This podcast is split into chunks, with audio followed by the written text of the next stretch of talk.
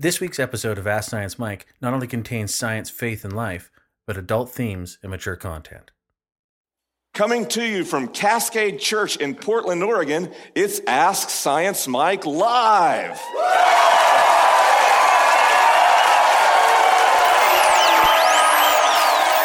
You got questions, he's got answers. Even though he may not understand, he'll talk anyway. You got problems, he won't solve them. But I'm talking, talking, talking talk he's blue in the face. Science, faith, and life. Welcome to Ask Science Mike, the weekly podcast where I answer your questions about science, faith, and life. And this week, it's a live edition. The questions are unscreened, the answers unrehearsed, and I have no idea what will happen. Tickets for the Liturgist Gathering in Denver and Chicago just went on sale. We'll tell you more about that at the end of the program, but for now, we've got a podcast to do, so let's get it started.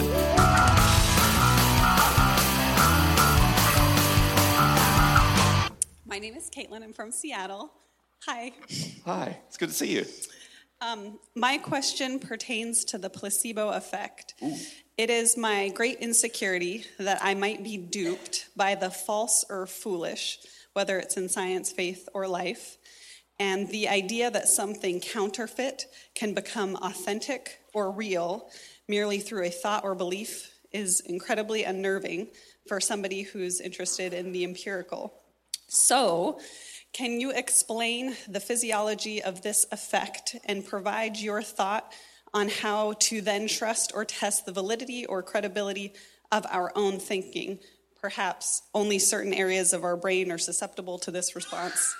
Thank you for everything that you do. Wow, that is a phenomenal question. A beginner's guide to skepticism and the placebo effect. So, uh, well, let's start with an assumption, right? So, because of what I do, I have this weird thing where the people who listen to me are a strange coalition. So, some of the people who listen to Ask Science Mike would consider themselves conservative evangelical Christians or Catholics. They're a fairly small slice, but they're out there. And then you have people who would consider themselves mainline Protestants or super weirdo progressive evangelicals. And then there's a huge portion of my audience who's spiritual or not, but not religious. And then finally, believe it or not, in this coalition, there's a significant number of self identified agnostics and atheists.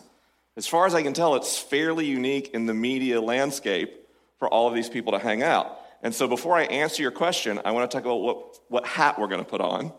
And for this hat, I'm mainly going to stick over here in skeptical materialist land because it's the most useful reference frame to get to the question. So, from the aspect of materialism or a science view, all of our thoughts, all of our feelings happen in the 86 billion neurons of the human brain. Now, here's a funny thing about our brains they are remarkably suggestible. Remarkably. There have, were some uh, earlier scientific studies that talked about the power of hypnosis in pain relief. And uh, later studies figured out it wasn't hypnosis, it was literally just suggestibility. That if a person, while you're about to have a medical procedure, sits close to you, is calm, gives you soothing contact, and tells you you hurt less, guess what happens? You hurt less. Why? Because there's an interplay between your thoughts and your pain and your emotions. Why? Because they're all electrical chemical reactions. So, of course, our beliefs affect our physiology because our beliefs are part of our physiology. So, the placebo effect is a documented phenomenon where um, you're, you're all familiar, but for some of the listeners who may not be, you can give someone a sugar pill and tell them that it cures the common cold or provides pain relief or whatever. And for some percentage of the people, it will work. It's really remarkable. And what you're looking for in science to know if a medicine is effective or not is that it outperforms the placebo effect in trials. So here's the kicker for how skeptics weigh claims. they look at the evidence. Uh, something I've picked on a few times in the program is essential oils. So, scientifically, what do essential oils do? They smell good and they moisturize your skin and they provide a slight antimicrobial effect, like all oils. Uh, but a lot of people make these very big claims, like they cure the common cold or they solve headaches. And we understand that to be the placebo effect at work, which is why in science we say that the plural of anecdote is not data. Just because several people tell a story, that's not a reason to accept it as fact. So that's the placebo effect. When we get to skepticism, the way to avoid being duped is to say, Show me your data. Guess what? Sometimes there's data and it's not good data, which means you have to check the methodology. And there's a huge problem in science right now, actually, where scientists, trained scientists, aren't very good at statistics. So even though they gathered good data, they don't understand how to reach an appropriate level of statistical confidence to make a claim, and the other people in their field don't know how to review it. So skepticism is always healthy, which is why you want to look at a large body of work that's been reviewed by many people. And I hate to say it, for those who aren't trained experts, we have to trust the testimony of people who are. But true to skepticism, anything I accept from a study that I don't understand or I can't measure myself, I don't believe with as much confidence as ideas I can fully understand on my own. And that's kind of how science works. Now, this is particularly interesting for people of faith because faith claims tend to not have scientifically backed empirical data, which is why I always talk about the different roles of science and faith in our lives. Science is great for learning facts. It's not so great for discerning meaning or beauty or aesthetic judgments or morality. And for that, for people of faith, we, we adopt that from a more philosophical approach. So, really good question. Thank you. My name is Ryan Blanchard. I'm here from Southeast Portland. In Sam Harris's book, Free Will. Buckle your seatbelts, guys. This is going to be good.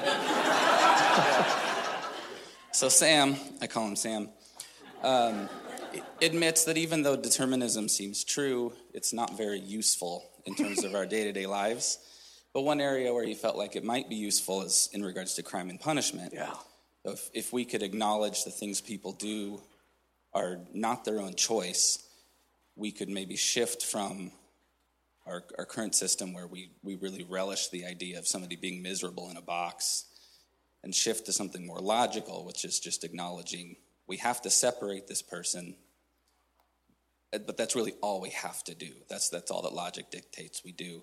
So could you talk about the science behind why we like the idea of bad people suffering why we want to take Ooh, you left turned on me because um, we, we really seem to like this idea even though if we really thought about it all we really need is for bad people to be away from us we don't need them to also be in pain yeah okay Whew. Guys brought your A game. Sam Harris. We can clap for questions. I'm in. I'm in. Uh, let's see. So, Sam Harris is a neuroscientist slash philosopher slash one of the four horsemen of the atheist apocalypse. Uh, I love his work. He did significantly contribute to me leaving Christianity for a while because he makes really good arguments about things like free will. And as a neuroscientist, and a determinist. A determinist is someone who believes that the universe is so reliable mathematically that everything will unroll, unfold in kind of a set way. It's funny to me, actually, how physicists and like Calvinists are both really into predestination. Uh, but so he, in his book Free Will, argues that looking at the brain, uh, our thoughts, our feelings are just kind of inevitable consequences of a biological computer doing its thing. Uh, and as so many people who wrestle with that issue go, well, that's great. I still feel like I have free will. In fact, I tried this a couple of nights ago in Minneapolis to see if I had free will. I walked off the stage and left in the middle of the talk after someone asked me about free will and didn't come back for like three minutes. And uh, illusionary or not, it made everybody in the room really uncomfortable. So Sam arrives at a point where, in his personal actions, he assumes he has free will, that he should be responsible for his choices and his decisions. But from a more macro level, it's not fair to do that. I tend to agree in terms of the way we approach crime and punishment.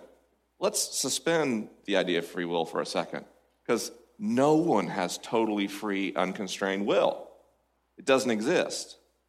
Uh, I'll give you a couple examples. One, you can't choose to know something you don't know.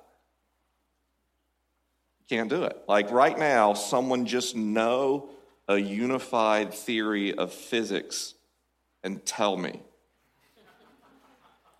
Okay. You can't like decide gravity's not a thing for you. if you had truly unconstrained will. Now, those are silly examples, but let's amplify them if you grow up in a certain socioeconomic context. Uh, and I don't mean advantageous or disadvantageous, that's going to shape the way your will gets expressed.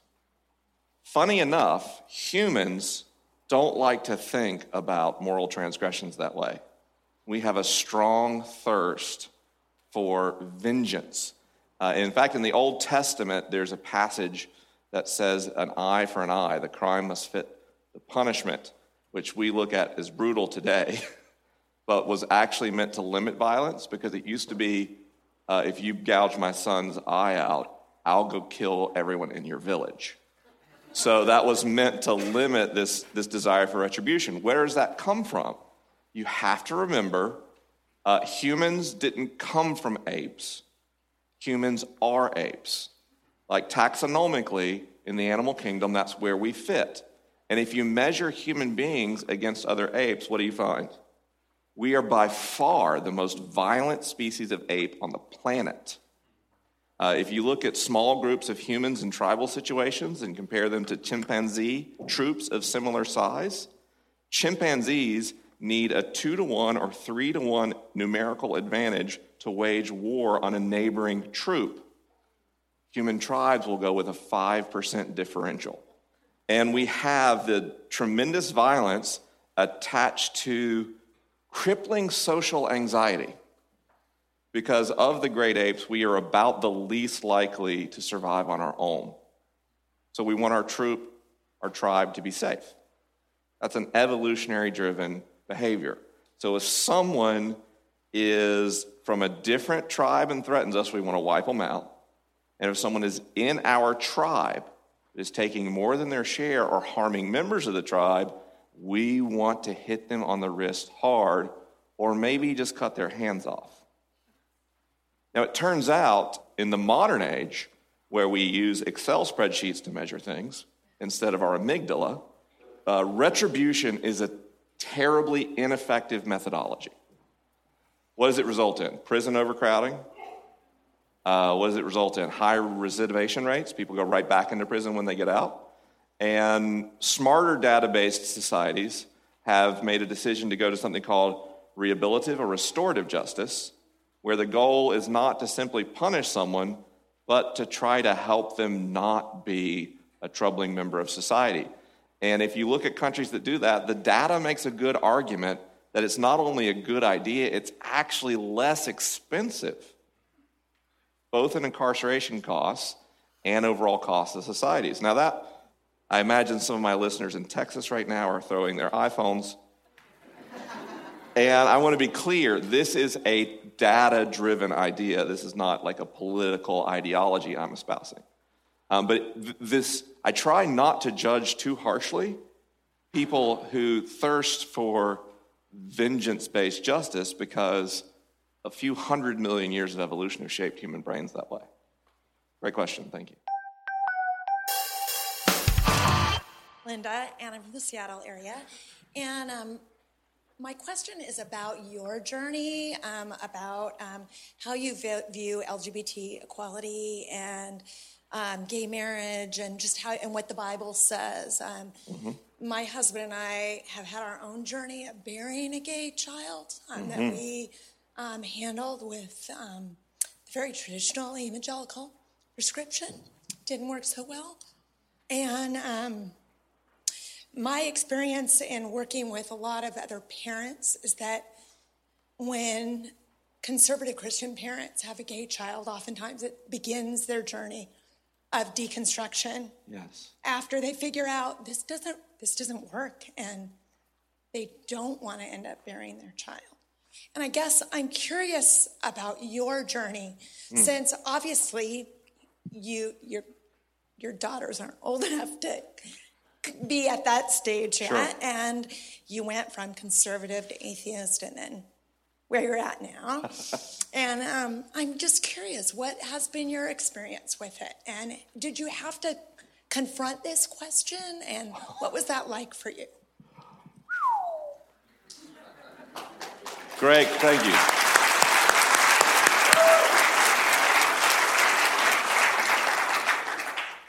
Thank you for being honest and vulnerable. And thank you for, despite what has been a cultural norm for you your entire life, caring about how it impacts your child is beautiful. Thank you. Um, okay, so let's wind the clock back a few years. It was not too long ago that I was a conservative evangelical Southern Baptist of the biblical uh, inerrantist position. And because of that, I understood with absolute conviction that it was a sin against God for people to be in a same sex relationship, certainly a same sex marriage. This was a small problem because I worked in the advertising business. And before I worked in the advertising business, I played in bands. And I had a lot of gay friends. And I had this tension of like, well, they're my friends, and I like them, I even love them, but what they're doing is sin that separates them from God. And I don't want them to spend eternity in hell. This is something that really, oh man, it ran me through the wringer. And we'll just do a Cliff Notes version of the whole story. Why not? We're all, we're all friends. The year I turned 21, I got really drunk one time. I didn't drink again until my 30s. It was so bad. Uh, and I got horribly sick and woke up and started to drown in my own vomit uh, after a show I'd played. That was in my rock and roll days, not my Science Mike days. I was much thinner. And. Uh, you know, the drummer sees me like on the floor and he turns my head and I can breathe. But here's the problem I'm too drunk to consistently turn my head. Luckily, there was one person willing to spend the whole night making sure I didn't drown a gay man who had a crush on me. And so, by his grace and civility, I survived the night.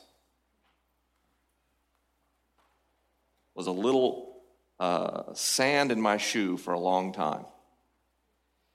And later, um, I became an atheist. And then there was like, this doesn't make any sense. So, what? They're not hurting anyone. I'm actually hurting them by lobbying to make sure it's illegal for them to be in love with someone. I'm the oppressor, but I couldn't get past something. How can two dudes like each other? I- And I'm being completely transparent. I don't mean to be flippant. If you're one of my listeners and you are in the LGBTQ plus continuum, I am telling a story to my straight friends so they can have their own journey. And I asked a good friend of mine, a dear friend who was gay, I said, Tell me the truth. Like, really? Like, you don't like girls. Like, on no level do you like girls. And he said, Do you remember the first time in elementary school you realized you liked girls? And I did. I remembered the actual girl. I remember the moment the cooties evaporated and there was this incredible creation I couldn't stop looking at. And he said, For me, it was a friend of mine. And I was horrified. And he went so far as to go into deep denial, went to seminary, got married, trying to bury these impulses, was unable to have intimacy in his marriage, and got divorced. And he said, For most of my life, I would have given anything to be straight.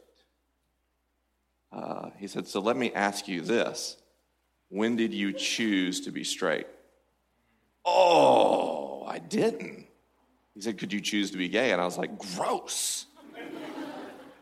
and it was like a light went on. Now, here I am talking to a man as an atheist pretending to be a Christian who's curious.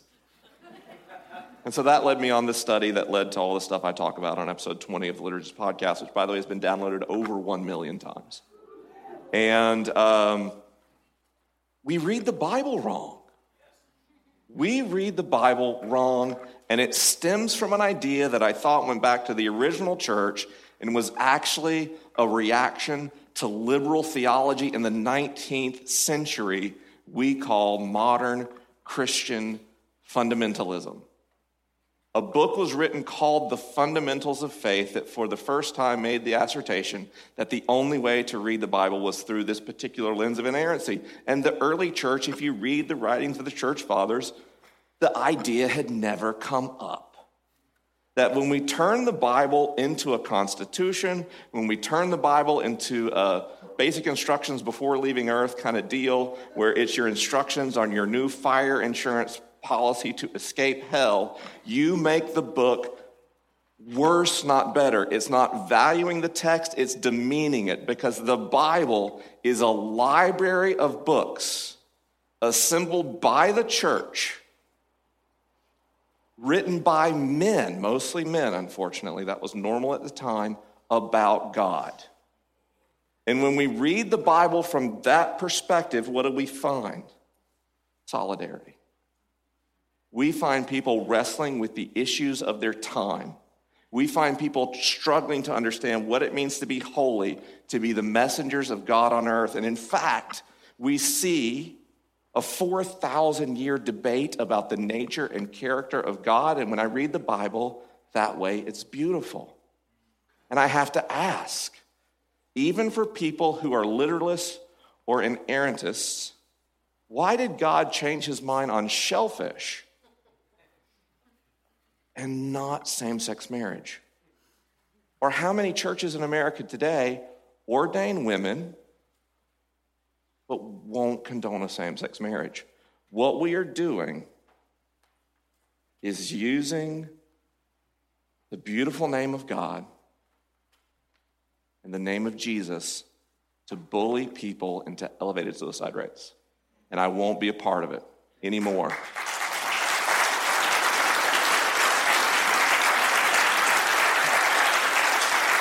I believe that every time two people fall in love, that every time two people commit to loving and honoring one another, God is found in that union, and it's beautiful, and it's sacred, and it is holy. And I am on a mission as a straight Christian to tell my brothers and sisters who have been abused by the church I was wrong then and they are wrong now. I don't think Jesus would condone a culture that creates gay teen suicide. Thank you. I'm Tony. I'm from Springfield, Oregon. Um, and uh, I, the, this lady actually inspired me to be a little bit more, more vulnerable with my question. Um, I was a youth pastor at a very conservative church for five years. Um, and, uh, and last May, my wife and I stepped down. Um, and in that time, uh, we, uh, we kind of came to this realization that we can read whatever we want and listen to whatever we want and really explore uh, the depths of our faith and not have to worry about how's this going to affect the people I serve on staff with? Um, and since that time,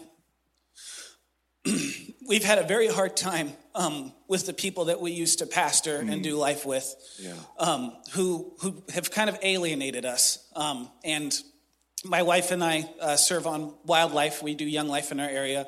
Um, and one of the members from that church called the, the leader and said that they don't think that we're fit for leadership because some of the stuff that we believe, the area director. And so now there's just this person that we walked really closely with. Um, mm. And there's just this really ugly thing happening right now.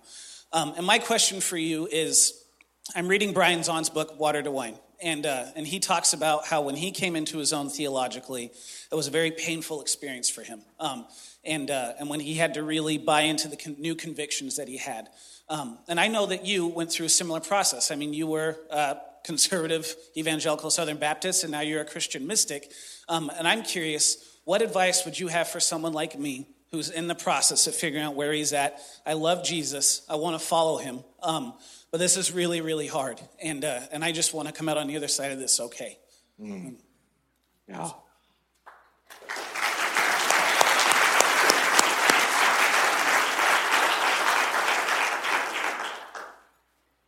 On the one hand, it's a gift. This thing you knew to be true fell down, but behind it was something more beautiful. Behind it was either a clear or a more vivid image of the Maker, whatever you want to call it. And it's so exciting that you can't wait to tell the people you love the most. Oops. So I was an atheist, like uh, Hunt for Red October, running silent.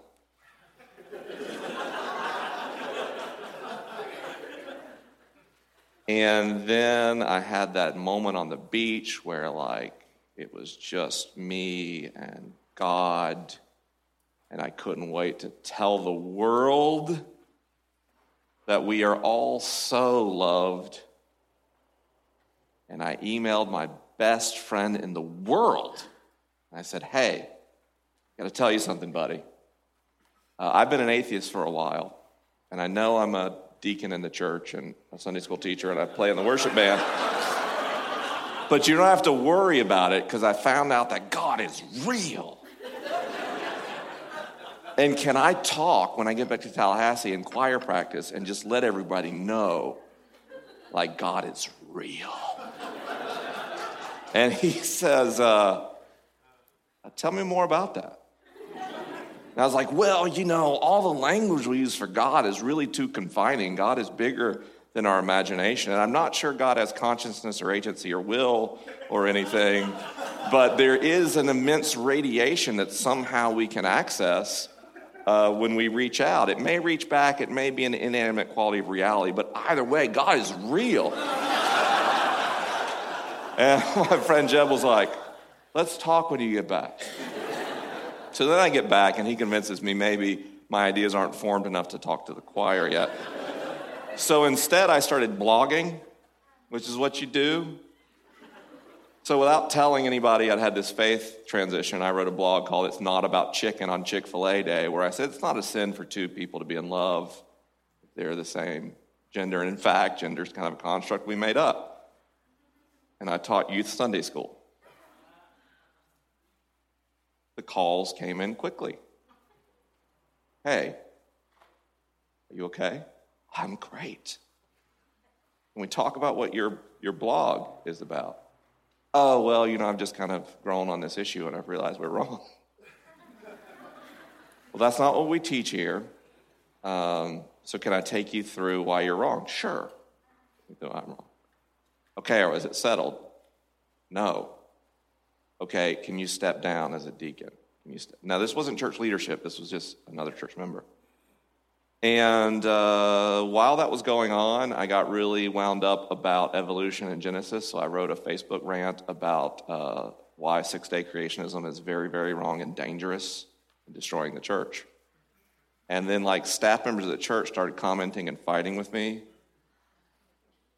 in front of the congregation on Facebook. And then it became like this strategic thing in my church where I would sit down and then like the pro Mike McHargue group would sit around me like a shield. Even if they agreed with me or not, right? They're like, you don't understand. Oh, then I wrote a blog post. Oh, yeah, I was an atheist for a while, but I'm not anymore. Like I did that after the other stuff. And every time I walked in the building, I was like a cyclone in the Pacific. Just loss of life and property every direction. That led to the most painful experience of my life. After my parents got divorced, I went through a divorce with my church.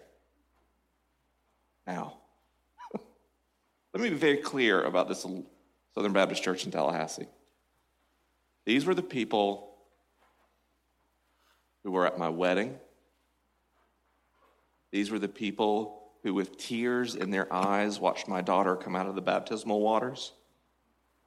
These were the people who were there in the hospital when a family member got sick. These were the people who picked up my broken pieces after my dad's announcement that the marriage was over. This was my family. And I tried to make it work because I loved them. I tried for long. Process. I hurt myself and I hurt them. Let's be honest. If you are a materialist, empiricist mystic who denies a literal interpretation of the Old Testament and accepts same sex marriage, there is no value under which you are Southern Baptist. the ship has sailed. And we get to a point where the act of us being our true selves hurts other people. I'm convinced I should have come back from California. I should have told people I loved them. I should have left my church. My friend Rob says you cannot lead people where they don't want to go. For some people, if you convince them same sex marriage is okay, they lose God. They are not ready. And here's the thing we're going to reach this tipping point now where, on these hot issues where we're making so much progress so fast, that last 20% is going to be really slow because they're going to create a, a psychosocial fortress around those belief systems. At some point, the healthy thing is to get a divorce. At some point, the healthy thing is to grieve.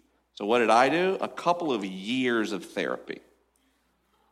Years, not weeks, not months, years, till I could get to, I could get to the point where I could not be hurt or wish ill towards those people. And I, I mean, I had some, I had like a bunch of pastors take me to lunch after I left the church and tell me like I had to shut my website down in the name of Jesus, like like and like some cyber stalking and you have to have people in your life. Your friends are the people who love you as you are no matter what. Those are your friends. People can't do that. They're not your friends they're acquaintances. And when people can't accept you as you are, the only healthy thing to do, you don't have to break the connection, but you set boundaries. We don't have these conversations. I know where you are, I, you know where I am. If we can't agree to disagree, you just don't call, you don't text, and you let it fade. That sounds really harsh, but I'm convinced it's the only way to be emotionally healthy. You have to let go and you have to grieve. And don't skip the grieving. Because I went from like, well, I'm not at that church anymore. We're doing brunch. It's awesome. now I'm a Methodist, full steam ahead, right? And like, uh, the way your brain stores trauma, if you don't express that, it's wired in the synapses of your brain and it will show up at the most inopportune times. In my case, my unexpressed trauma showed up in a meeting at my office. My boss said something I didn't agree with. I threw my stuff on the ground, said I quit, and walked out.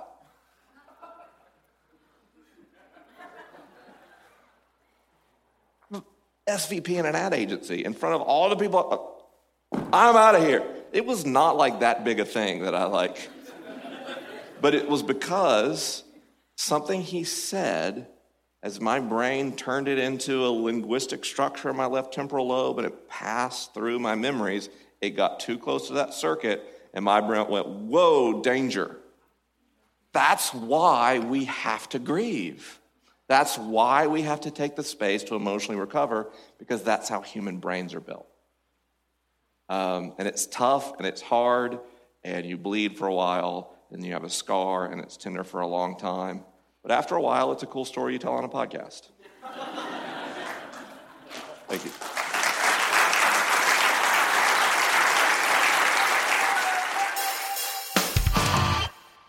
Um, just as a side note, before I get to my question, um, I listened to your the Liturgist podcast recently about uh, racism, and as a person of color myself, I just want to thank you so much for the work that you've done um, in educating.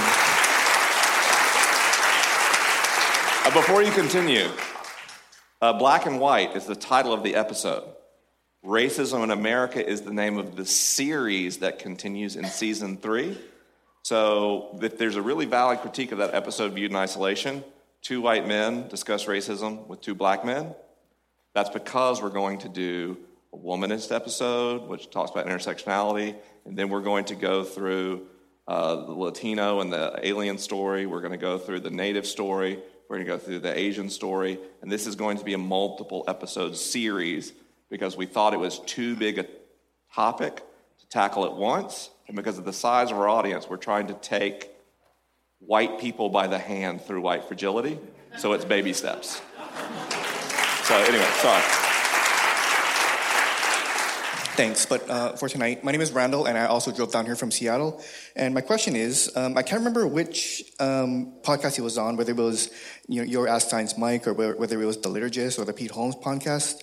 But I remember you said something about how consent is not an adequate sexual ethic for our time. So I guess my question is, what are your reservations about a sexual ethic based on consent? And to bring this back to the realm of science, is there a way that science can help the church develop a sexual ethic that is relevant for the world that we live in today?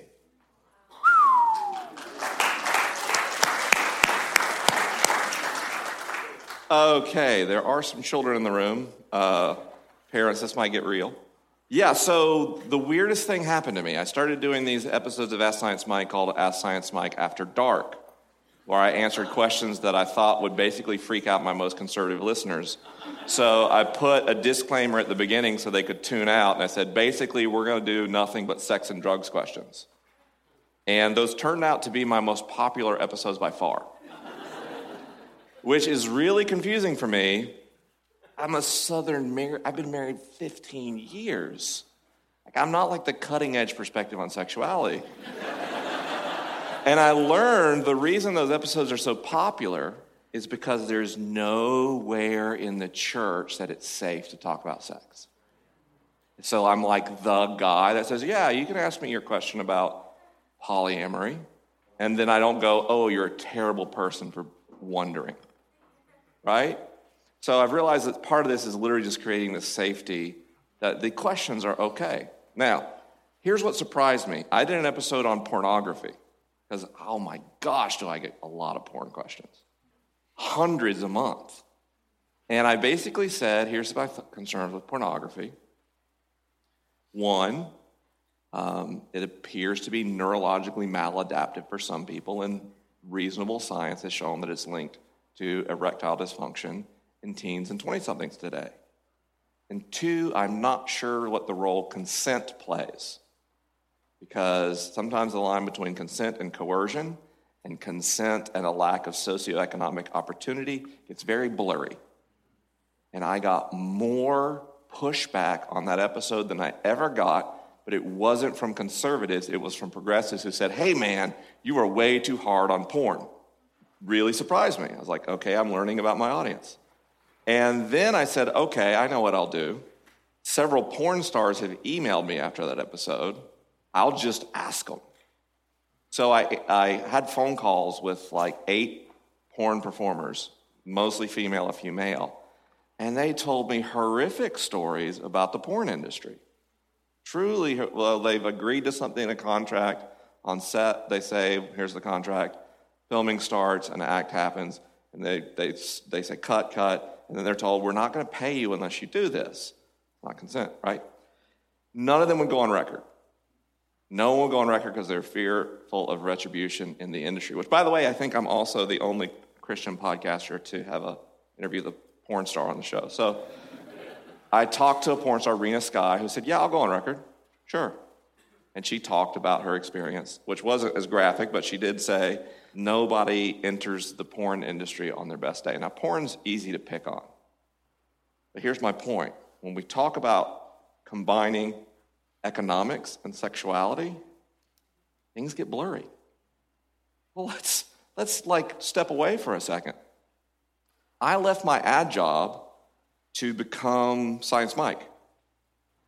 And depending on how far my Excel spreadsheet says until my children can't eat anymore, my consent on what cities I go to changes. Right? So I've done a couple of churches that were not a fit, like really conservative places. I know it wasn't a fit. I tried to warn them, and I went anyway. Why? Because I like feeding my children stuff other than ramen noodles. so I don't have this all worked out. Um, other than to say, my concern with the traditional faith based approach is it's misogynistic, it is hostile to the very nature of human sexuality. It treats sex as like a dirty, ugly, nasty thing as opposed to the primary biological impetus for every organism that reproduces sexually. Um, it engenders a great deal of shame. Uh, it is hostile towards non normative sexuality, and it has all these problems. I have less of a problem with the current progressive secular view, except say sex doesn't exist. So if we're trying to empower people to use consent, we should never use that word. I'm fine with safer sex. The fact is, when two people have sex, when they copulate, by design, Customs and Border Patrol on both sides has to relax a little bit, right? Because the whole thing is the way your immune system works is looking for molecular markers for foreign invaders. And in order for someone else's DNA to make the transition, they have to have like a uh, like an express lane, like a treaty between two nations. And the problem is, bad guys sneak in through that process. And that's not just through fluid contact, that's from skin to skin contact. Uh, so there's that. And this has serious implications. Although we have a, a vaccine, it's not widely used for HPV. HPV is skin to skin transferred. And in women, men, it results in almost nothing usually. But for women, it results in infertility, uterine scarring, and cervical cancer. So I don't want my kids to hear, put on a condom, you're cool. It's not true. Uh, we need a more informed ethic that includes the biological realities of sex. And when it comes to sex and economics, we can't view these issues in a vacuum. Economic sex is tied to poverty, is tied to marginalization, is tied to oppression.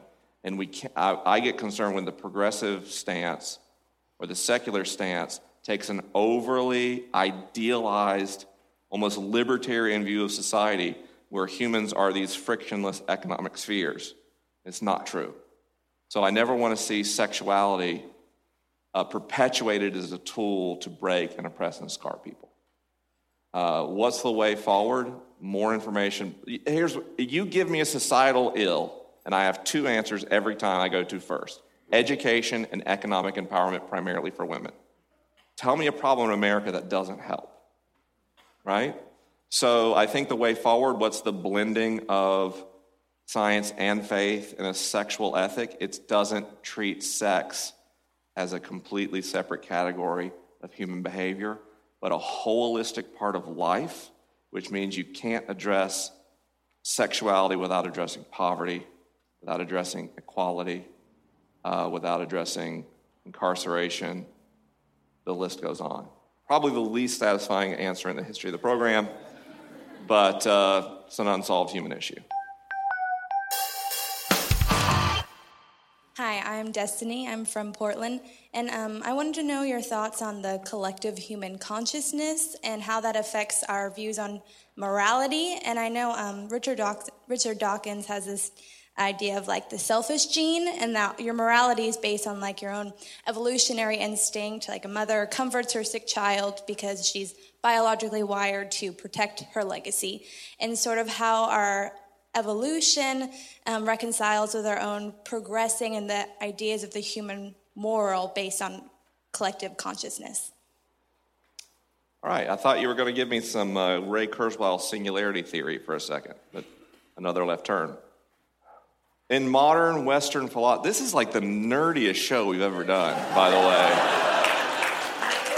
Go Portland. Uh, we had this thing in Western thought called the Enlightenment.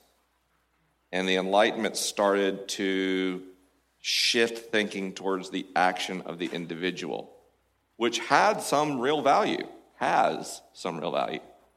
And then we sort of like crystallized that in uh, modernism, which is like super individualistic.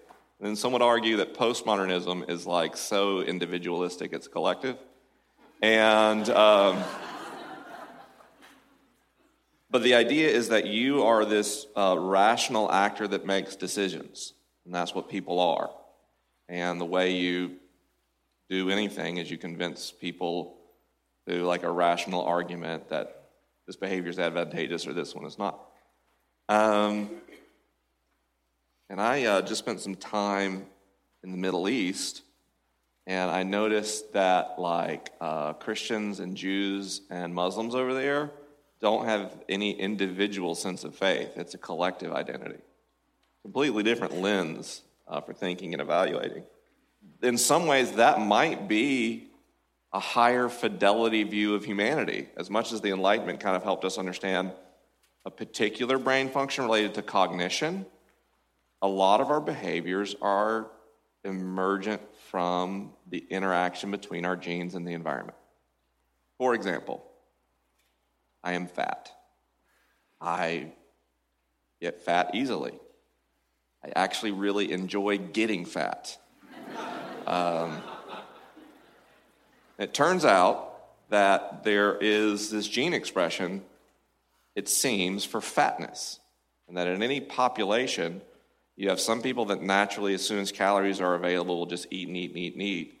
And you have some people who naturally are like, no, I'm good. And here's the funny thing happens you would say this is unhealthy and should be weeded out by natural selection, except for most of human history, sometimes calories go away for a long time. So even though when calories are plentiful, the skinny guys are more effective warriors and gatherers and whatever, when things get thin, famine wise, us chunky folk can literally last longer and work longer because I don't know what I'm 30 pounds overweight, 30 times 3,500 calories. That's like a lot of days of food right here. but we recently have this obesity boom. This is where I'm going. And this obesity boom is not related necessarily just to my individual decisions, though they play a part. My individual decisions are affected by macro systems in the environment. Interestingly enough, we found that uh, lab animals who get controlled amounts of calories are increasing in obesity rates as the general population of humans. So uh, the composition of our food is changing. We have a lot of plastic that's degrading and intermixing with our biology in ways we don't entirely understand. And by I hope that disclaimer we don't entirely understand will keep you from saying I'm espousing pseudoscience. My point is this collective consciousness this response to the environment drives our behaviors more than we think. This is actually one of the main reasons I am not generically religious, but am a Christian. Did you see that coming? There's this terrible, beautiful thing, and we are wired to watch out for our kids and our tribe first. It's great, it's beautiful when a mom defends her child from a bear or whatever.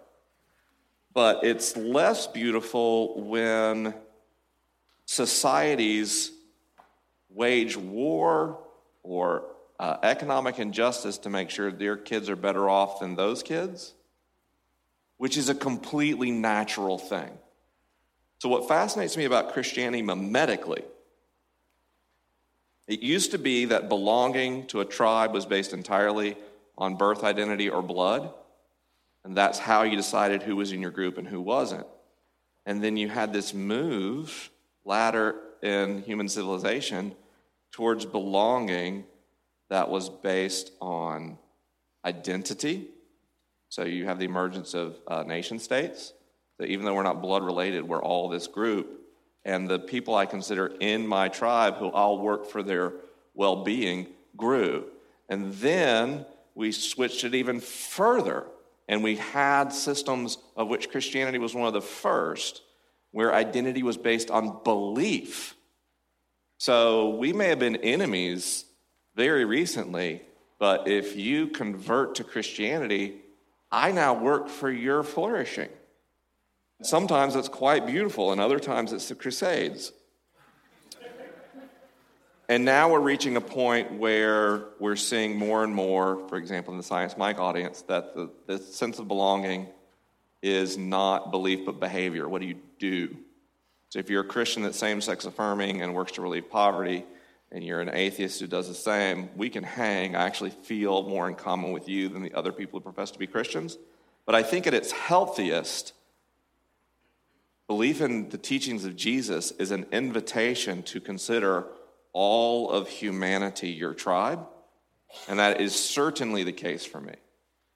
That is absolutely the case for me. So I go to the Middle East and I look at the Israel Palestine situation and I say, Who here is my brother? Who here is my sister? Yes, it's the Palestinian, it's the Israeli, it's the Christian, it's the Jew, and the Muslim. These are my brothers, and whose flourishing am I for? All of them.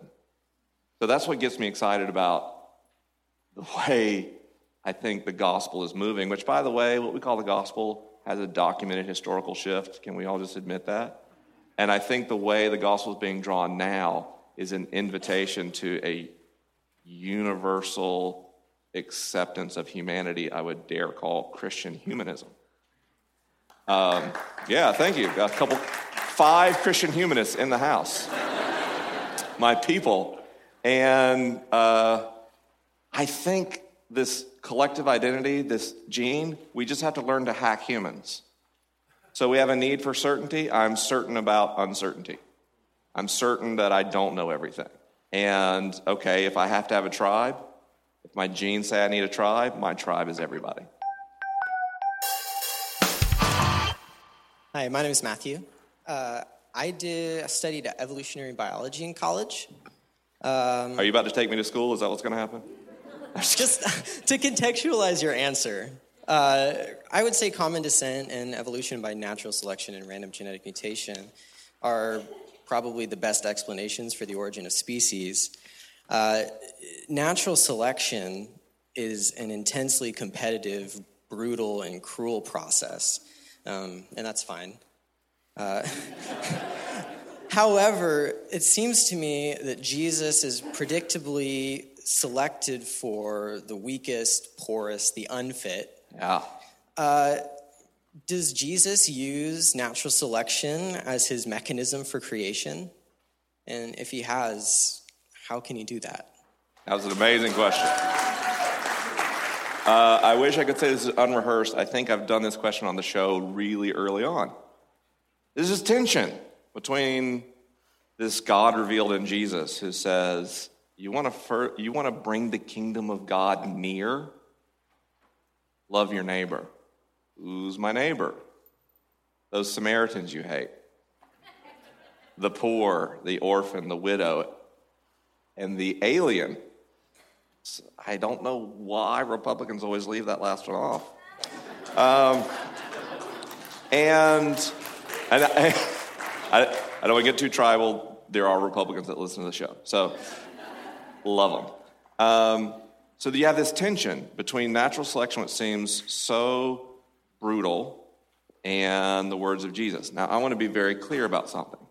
People, uh, this is, I hate mails coming from this question. I'm cool with it. I don't think Jesus knew anything about natural selection.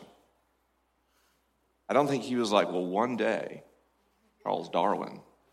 My Christology, my understanding of Jesus, is that Jesus was uh, fully human and limited in knowledge, although I accept incarnation, that, that, that the Christ that's part of the Trinity. Gosh, we are getting so theological inside baseball. That the Christ that was part of the Trinity and was indwelled within Jesus, and Jesus was God. That is by far the least scientific belief that I hold, and I'm always very clear that I hold that as a belief and not a fact claim. All right, so somebody's like, hey, how can you justify with evidence? I can't. Which is why, like, when people go, I think you're pretty nutty for believing that, I go, cool. That's really reasonable. Um, so you, ha- you have this tension. Here's the thing I don't think an oak tree knows that when it spreads its branches, there's a grass genocide below. Still does it. I don't think a tiger has enough capacity in its orbitofrontal cortex to empathize with the suffering of an antelope. And if it did, what a head trip. Tigers aren't omnivores. I mean, if you feed them anything other than animal protein, they get really sick really fast. They're the purest carnivores on the planet. In this natural order, this evolutionary system, everybody's trying to get their share of the photons. It's just the way it is. The sun is uh, chaotically dying, giving us free energy in the process for eight to 10 billion years. It's a good scene. And the only way we can get that energy on the earth is to steal it from some, something else. That's it. no other way to get the energy to run a metabolism on this planet otherwise. And there is this one poor species who understands it. This one species who not only models consciousness in a series of loops in the brain, but models its own loops. I mean, I think that's kind of where consciousness comes from. We're aware of our own model of reality, which is like a terrible existential head trip.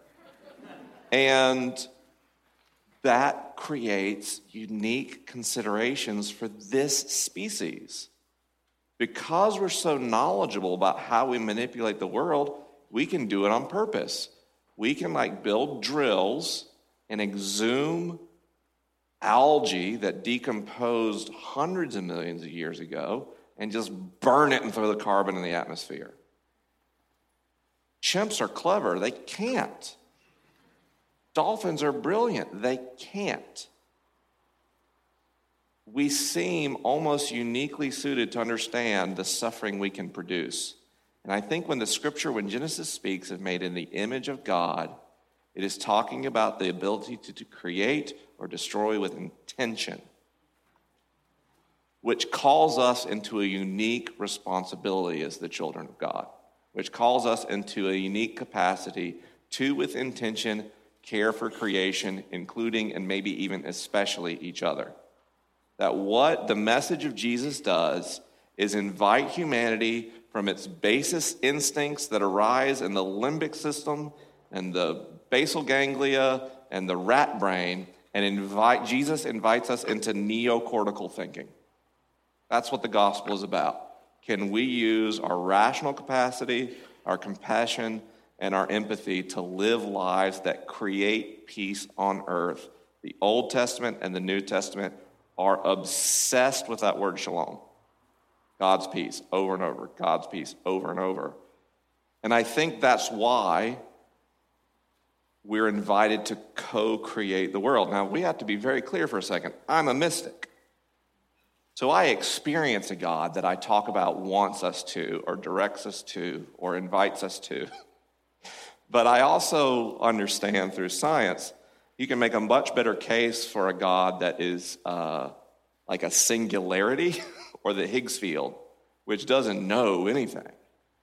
And even what I understand from physics, based on how time works, relativity seems to make a pretty convincing argument that the past, the future, and the present all exist, all space time coordinates are there at all times, and that in a singularity, uh, there is no then, now, later. There's no true classical physics or causality. And anything that can embody or possess or be a part of a state like that, you throw words like being, consciousness, will, agency, you're anthropomorphizing a mystery. So, what I do, the way my faith works, is I don't resolve that tension. If I do, the whole house of cards comes down. I allow an acknowledgement, an understanding of the mystery of our origins and what keeps us going now, while embracing that a personalized divine experience and the teachings of Christ can help me create shalom. Another thoroughly unsatisfying answer. Hey, my name's Kenny. Um, I thought you were going to address this earlier with free will, but you didn't quite get to it because Well, the left he turn took the, the left question. turn. Yeah. I know. I answered the question. So I get to not ask my my question. Uh, so mine is coming at free will from somewhat biblical perspective. Is there any signs to support Romans 7:15? What I am doing I do not understand, for I am not practicing what I would like to do, but I am doing the very things I hate. Yeah, absolutely. Absolutely. Science is all over that. Here's why your consciousness presents itself as an observer, where you're like uh, some detached thing that looks through your eyes and controls your hands and has these thoughts and feelings. And that's an illusion. I'm going to go to my favorite example. Sorry, frequent listeners. I'm lactose intolerant, pre diabetic, and 30 pounds overweight. Eating pizza puts me in severe pain and shortens my life. And if someone put Domino's right here, right now, I'm all over it. And I can hold a piece of pizza and go, is this minutes or weeks that you don't spend with your grandchildren?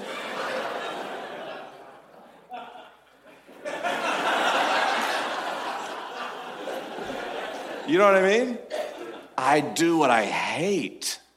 Or I'll go, you know, what I really need to do, I need to spend no time with the family and cut back on the travel schedule. And the phone rings, my booking agent goes, hey, they'd like you to come to Tulsa, Oklahoma next week. I go, yeah, let's do it. And then I love it, but then I also, there's this conflicted thing. Why does that happen? Because you aren't a you.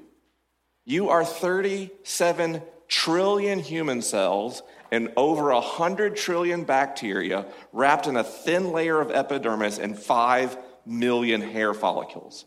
You're a colony organism, and the bacteria in your gut affect the way you think and feel. Why? Because there are more neurons in your GI tract than any other part of your body but your brain. Did you know that? Your gut thinks, and bacteria get a vote.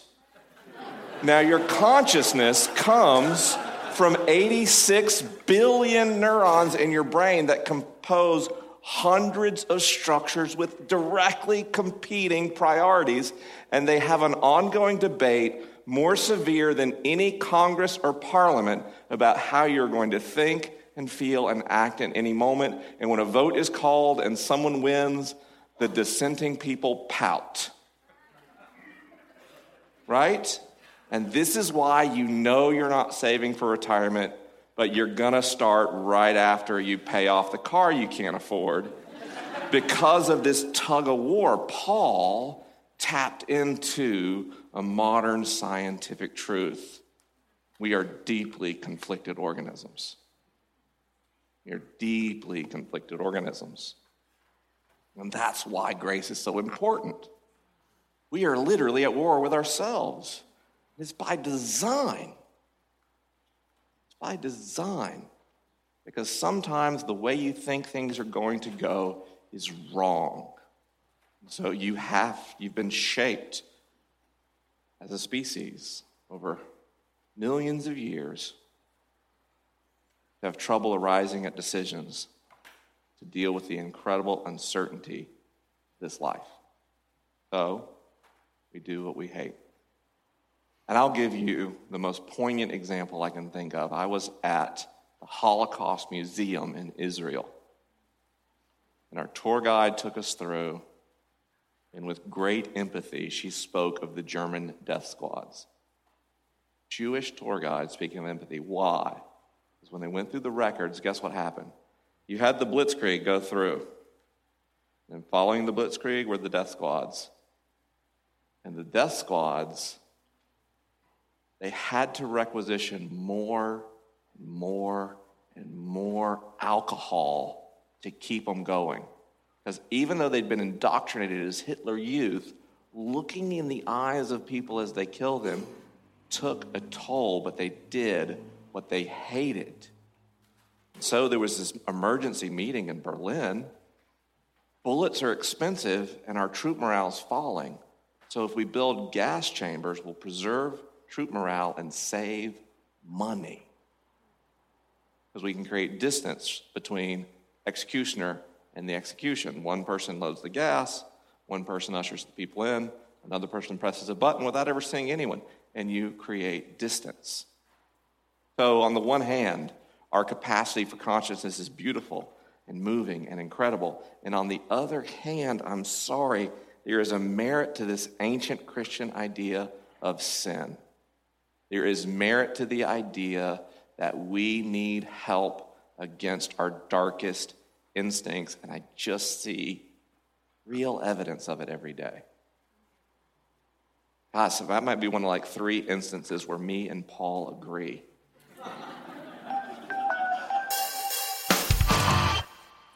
Yeah, my name's Dave from Portland, um, and this, based on your last answer, changes a little bit of what I'm going to ask. But um, this is about free will, but also tying in uh, sexual, sexual ethics. Uh, I noticed people make some of their poorest choices during sexual arousal. And I was wondering, and, and now it seems almost obvious evolutionarily that conflict gets eliminated in order for reproduction to be aided. But I'm wondering is there any sort of way that you know of to make better, more rational decisions while still lacking some of our mental faculties? Ooh, really great question. Especially, oh, look out, Mike the feminist is walking on stage in a rape culture. That's the, like the most, one of the most important questions we can ask ourselves today. Guess what? Neurologically, your beliefs shape your behavior. We have a narrative today in society almost universally held. Men have overwhelming, uncontrollable sex drives. That once they are aroused, they are unable to control their decisions, and smart women cover up as much as possible to keep the beast from coming out. Meanwhile, women have much weaker sex drives. They practically have to be begged for sex. They, they mainly have sex to have kids because they love babies and to keep their partner around, but most of the time they're bored or unsatisfied. Let's look at history. And in the Victorian era, it was totally understood that men were almost completely disinterested in sex. Uh, that it was a thing you did because you needed children, kind of gross and messy. Meanwhile, women were uncontrollable sexual beasts who had to be kept under control all the time, or they would fall into their wild instincts and just copulate with everyone. this is in the West in recent history. And I bring this story up for a reason. Our beliefs affect our behavior. When men believe they cannot control their sex drives, guess what happens? They can't. So, to everyone in this room who is male, and to everyone who is listening who is male, congratulations. You are in complete and total control of a human sex drive. And at every point, from initial attraction until the moment things start, and even during, you are in complete control of your cognition, and you can stop anytime If you don't believe me, tell yourself over and over. Because guess what the science reveals? You know who really likes sex? Human beings. Human beings love sex. Now, we're not chimpanzees, those guys are kinky, but. Gorillas, another near relative, I mean, they, they get it done. Um, but we're kind of in the middle. And when we find with measurements and tests, uh, like who responds most to visual imagery, actually, women. Women respond more universally to visual imagery than men. And women will report in studies that they don't experience a state of arousal even as measurement equipment indicates that they do. The societally enforced cognitive divide is that deep.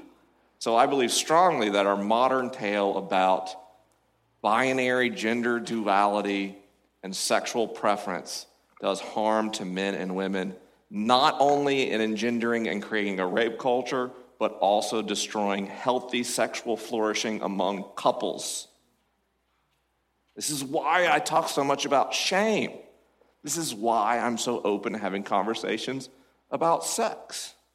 Now, so that step one, we can make better choices by understanding we can make better choices. Two, let's also admit that as you enter a state of arousal, your gonads vote in the brain gets more and more. Like they take over the House and the Senate and the executive office and the post office. Uh, but at, at any point, your prefrontal cortex still has veto power.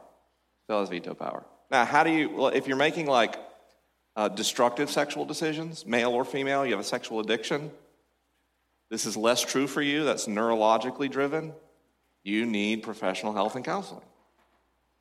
If you are really lonely, you make different sex. We have like a huge um, sexual compulsion problem in our society about uh, both partnered sex and pornography consumption. You know, one of the reasons, and this is nuts, touch aversion in the West is a huge problem and it, and it actually drives some mental health situations. We, we don't touch each other very often. We're weird about it. And because we're so weird about it, when we do touch each other, we're kind of creepy about it. You know what I mean? Like we're so desperate for contact. It's like, I just want to give you a hug. Mmm, that's nice. that's real nice. Your hair smells real. I'm sorry, whoa. Pleasure doing business with you. Like, we just gotta relax as a culture. Um, and the, the kind of loneliness and isolation we feel is not healthy. Uh, this applies to me because it's not a simple narrative. It will probably happen tonight. I go city to city to city, and there's this incredible thing where after I talk, a multi hour line of people waits to talk to me, and 50% of them cry because something I've done just by being honest with my life has meant something to them. And they start crying. And I'm a hugger. And I want to hug them so bad. But then I don't want to be like, hey, I don't want them to think I was like, come to my hotel afterwards, right? it's like, no, I just feel a need for human. But and then I also know some people are touch averse for good reason. They've been abused or traumatized. And so what almost universally happens is the person is like sobbing and then goes, Can we just? I was like, Yes, of course. um, and that's how like weird and detached we are about physical contact in our society, which also drives that whole narrative. Um, boy, I've been really down on the West lately. I mean, we, we did the internet, it's good. Uh, but the, the, the core of the idea is by believing you can make better choices, that takes you the furthest down the road to making better choices. You are not a slave to your sexuality, and your sexuality is not evil or wicked or sinful. Well, thanks for listening, everybody. I can't wait to see you next week. I do want to remind you of a couple things. One, if you'd like to see me in your town, go to AskScienceMike.com and click the events tab. There's a lot of stuff coming up. Uh, definitely would love to see you this fall in either Denver or Chicago for the Liturgist Gathering. It'll be me and Michael Gungor and Lisa Gungor and you hanging out, talking about uh, doubt and faith and science and certainty. And also, there will be the Gungors playing music. If you're into that, it's cool. I want to thank Greg Nordine for producing the program, Andrew Galecki for his pre production work, and as always, my BFF Jeb Botiford for the groovy theme song. Thanks for listening, everybody, and I'll see you next week.